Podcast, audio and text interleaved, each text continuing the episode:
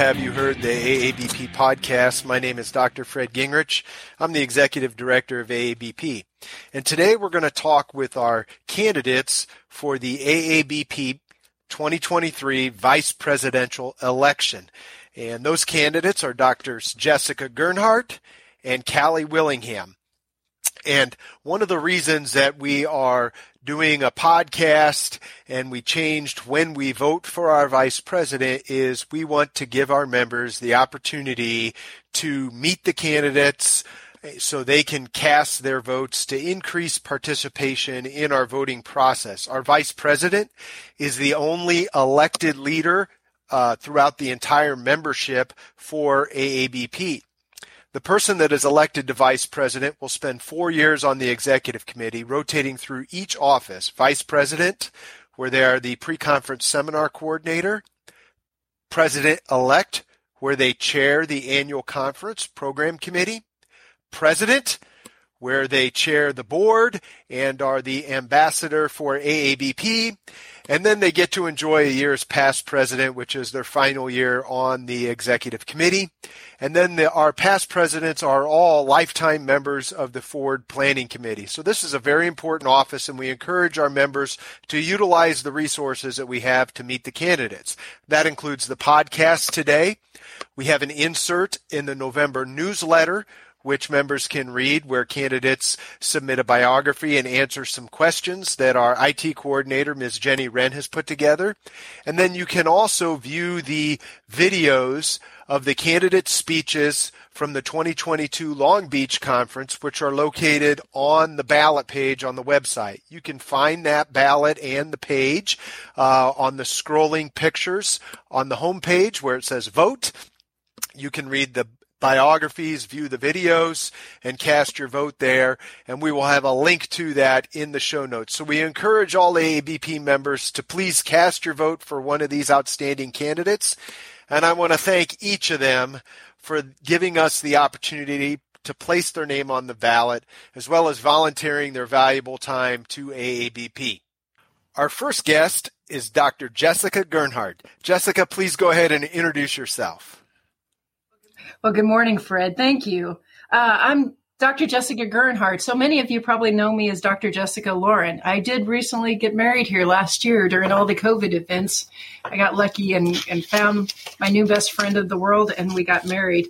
Um, so it's been interesting trying to get my name change recognized in a whole different places. My scripture still say Dr. Lauren yet. My some of my uh, my overalls still say Dr. Lauren, and I'm sure it's confusing, but it's been it's been a great thing. Um, so I'm I'm a Kansas kid. I grew up in central Kansas on a farm. We uh, uh, one of two girls, and my dad was pretty progressive enough at that time to say, "Well, shoot, she's going to go out there and do everything." So I was a tractor jockey a lot in high school. My first year of college, I went home that summer to go work on the farm for dad and started falling asleep about two o'clock in the afternoon on the tractor and decided that, yep, uh, veterinary career sounds a little bit more exciting for me. So we had uh, we had steers or heifers. Actually, we started off with uh, stocking and then finishing steers, and Dad switched it over to heifers.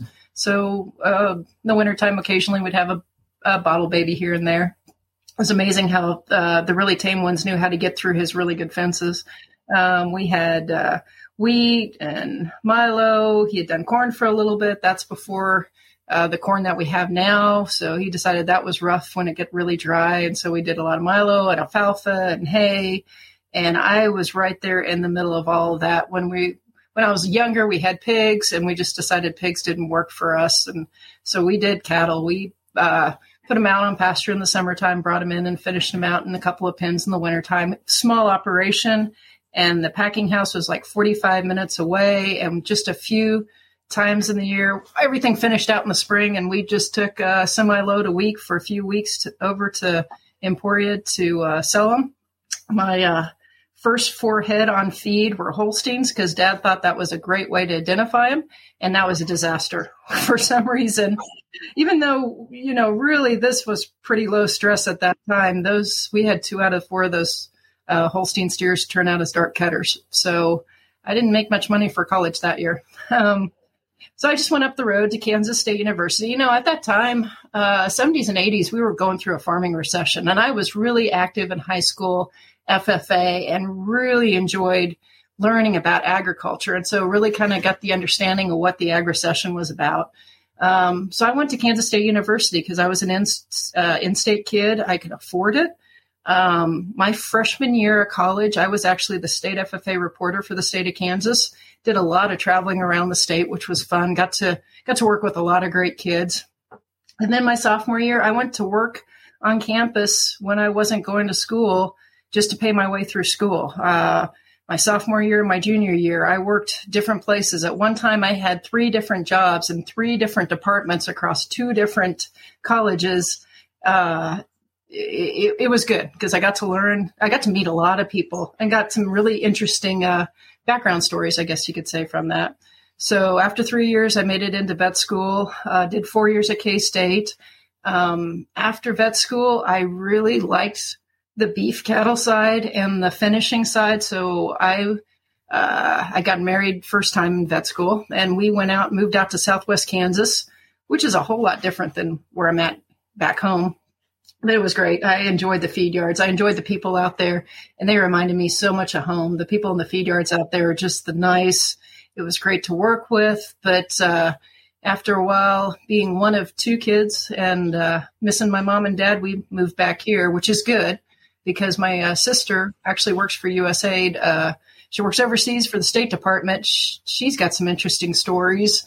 Um, she was supposed to have an assignment in Belarus that got canceled with some of the election things that happened a couple of years ago. So this past year, they put her in Ukraine in the in the regional office. Um, after Christmas, she went back to Ukraine the 5th of January, and they pulled her out January 28th. And the apartment building that she was living in, her and her family were living in, was the road going down to the capital of Kiev. So they pulled them out with a week or two to spare. They were safe. They did fine, but they uh, had to leave some stuff behind, including their car. And it was amazing the people she worked with. Um, she just got to uh, Lithuania a few weeks ago, and her car was there. So, I mean, of course, you know, all the things that the people that she worked with have struggled to go through. One little blessing in her life is just that their car survived the whole thing. So with her being overseas, it was nice for me to be close to my folks. Um, I guess we've always been close to my folks, but moved back here uh, a little over 20 years ago. Started up the practice in Marion. Um, a few years after that, bought the practice from another couple in Herington. So we have two facilities about 25 miles apart. There's three veterinarians working in those two facilities, which is nice because then we can share, um, you know, we can share uh, after hours calls makes it easier for everyone. Um, I do mixed practice. I mean, I still, there are times of the year where unfortunately I have a day where all I see is dogs and cats. And I get a little frustrated about being stuck inside. So the next day I'll be outside. And then there's some weeks that I'm just as happy as can be being out in the countryside. I've, uh, I work with a lot of family backgrounding and finishing yards, great people, really work to help them try to do just as good as they can. Um, trying to understand and you know we can't just understand the feeding side of it because you have to understand a little bit of the farming side too because they utilize the resources that they have and i hope that i can help them adapt to that. Um, i do cow calf work um, do a little bit of some odd stuff. This morning i actually was doing a surgical repair on a peacock of all things. I've got a few people here that have gotten into peacocks. But the diversity of that makes it fun. It makes it challenging and it makes it fun um, always just always something different. I, I hate to get bored.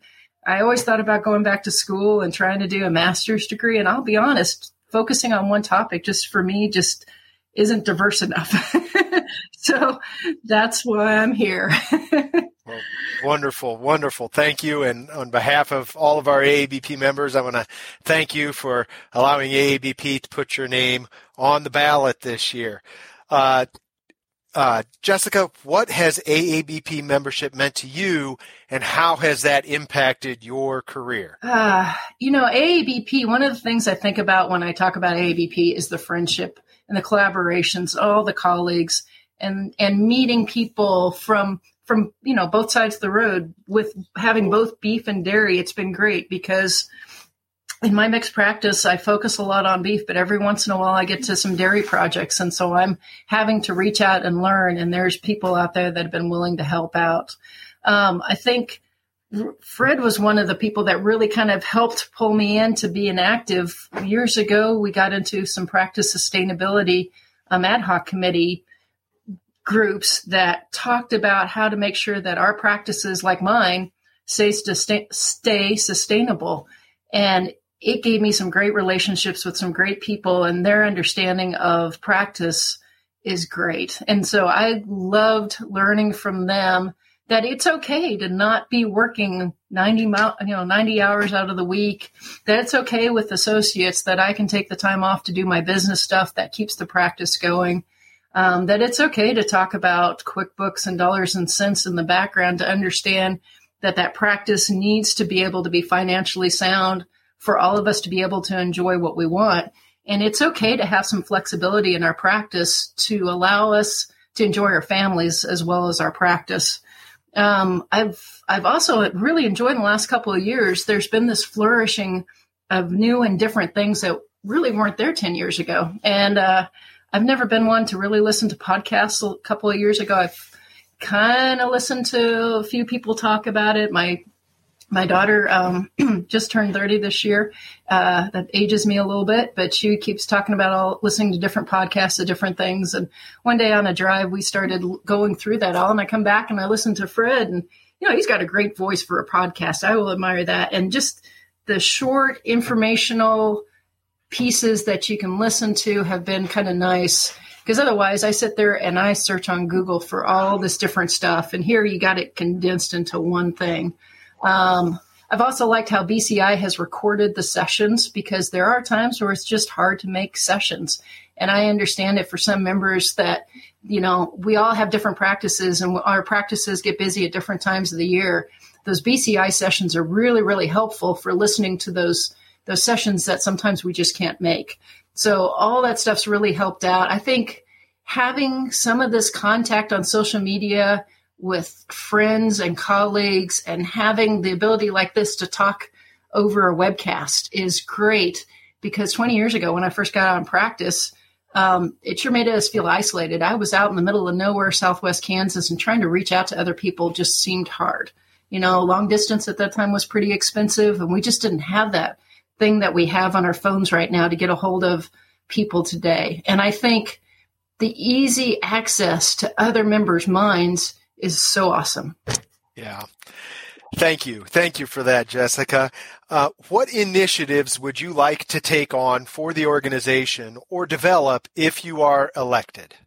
Wow, Fred, that's a hard one. But I will say, going to the meeting this year um, and listening to the keynote speaker was a great uh, thing to do. Uh, he really talked well about a way to include other people that we haven't thought about without it being um, so challenging. Um, you know, one thing is AABP for recruitment of our membership, we really can recruit from veterinary students and other veterinarians. We may have to start thinking about the more diversity we can get outside of the United States. In fact, I think I saw on an email listserv from AABP this morning someone from South Korea, if I was correct. Um, just getting people from outside of the United States that have different, oh, they're, you know, way different experiences. Um, you know, we, we learn to appreciate the things that we may not have to tackle as bad in the United States, but also trying to recruit from our students. We are kind of limited by who the veterinary schools choose as veterinary students. So to try to get around that, there's a couple of different ways. And one was, you know, just simply going out and reaching out in your areas to talk to kids and realize that they can have access to education and making sure that they can learn that there are ways to get to a university, to get to a veterinary school, how to interview and whatnot. And sometimes it's as simple as just day to day life, just inviting kids in, having an ag day. Um, our our school district, I go out to Head Start, which is so young, but it's great.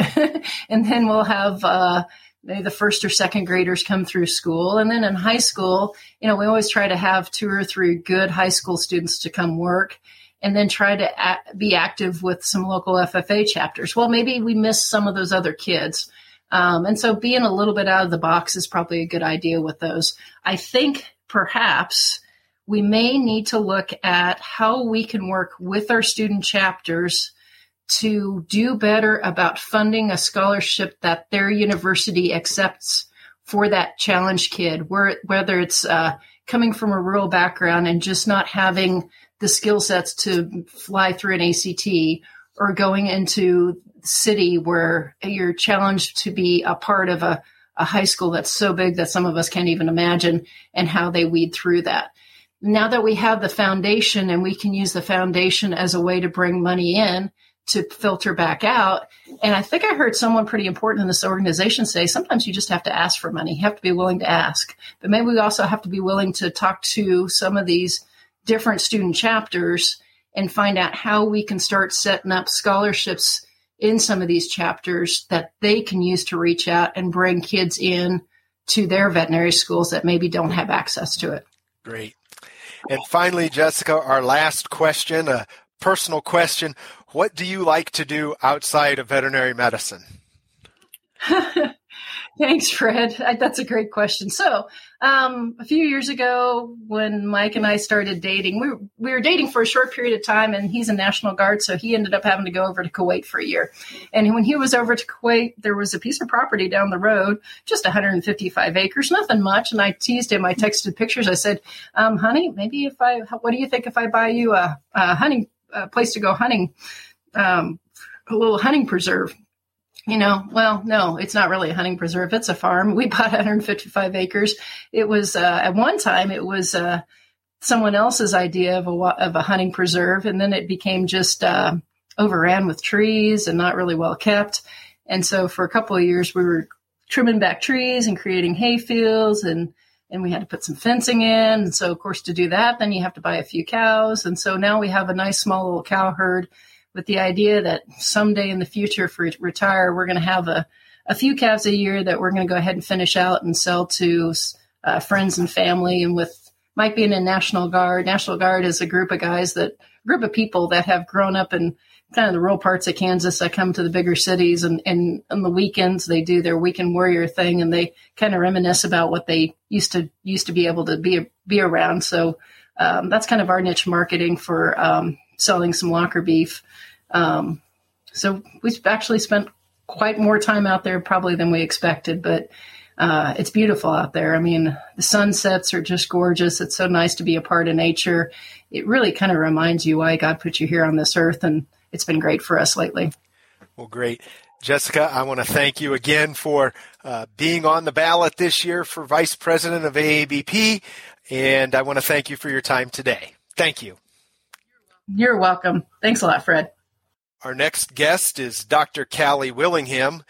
Callie, do you want to go ahead and introduce yourself, please, and give us your background?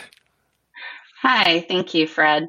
Uh, my name is Callie Willingham from uh, Alberta and, and Texas, as odd as that sounds. So I, I grew up in Northeast Texas and Sulphur Springs in uh, mixed animal practice. I was a bit of a, a clinic rat, uh, did everything from cleaning kennels to stocking shelves. Pretty much, if uh, somebody asked me to do it, I was told that was my job. Um, I went to vet school saying I would never be a dairy vet. I was very set on mixed animal practice, but uh, never say never, I guess, because uh, as I went through vet school, I realized I just like cows the best. Uh, they make me smile, they make me happy, and so I, I ended up pursuing um, dairy medicine. I graduated in 2007 from Texas A&M University and joined Dairy Vet Services in Chandler, Arizona, where I went on to practice for 11 years. Um, life happens, and so I met my my current husband and ended up moving up to Calgary, Alberta, and that is why I currently split my time between Alberta and Texas. Well, great. And uh, on behalf of AABP, we want to also thank Dr. Willingham for allowing us to place her name on the ballot for the 2023 vice president uh, as well. Uh, Callie, let's uh, ask what has AABP membership meant to you and how do you feel it has impacted your career? This is just a tough question um, because it's it's played a really integral and important role in my professional development. Um, not only learning leadership skills, but also volunteering with the organization. It's really been such a supportive organization as I have grown throughout my professional life. I struggle a little bit to put it into words because it's it's just been such such a constant part of of my career and um, given me so opportunity so many opportunities to meet colleagues near and far and really explore some different opportunities that I, I never would have had if I hadn't been in, involved with the AABP.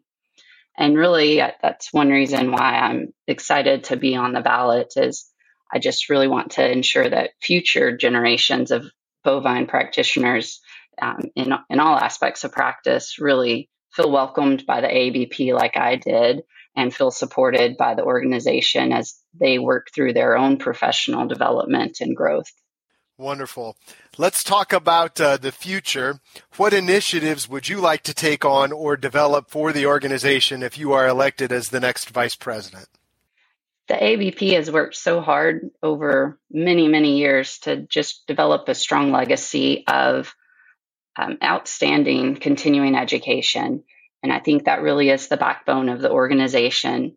So continuing to find ways to expand and ease access to all of these amazing resources for everyone who practices bovine veterinary medicine, whether that's on a, a production basis or treating pets in, in somebody's backyard.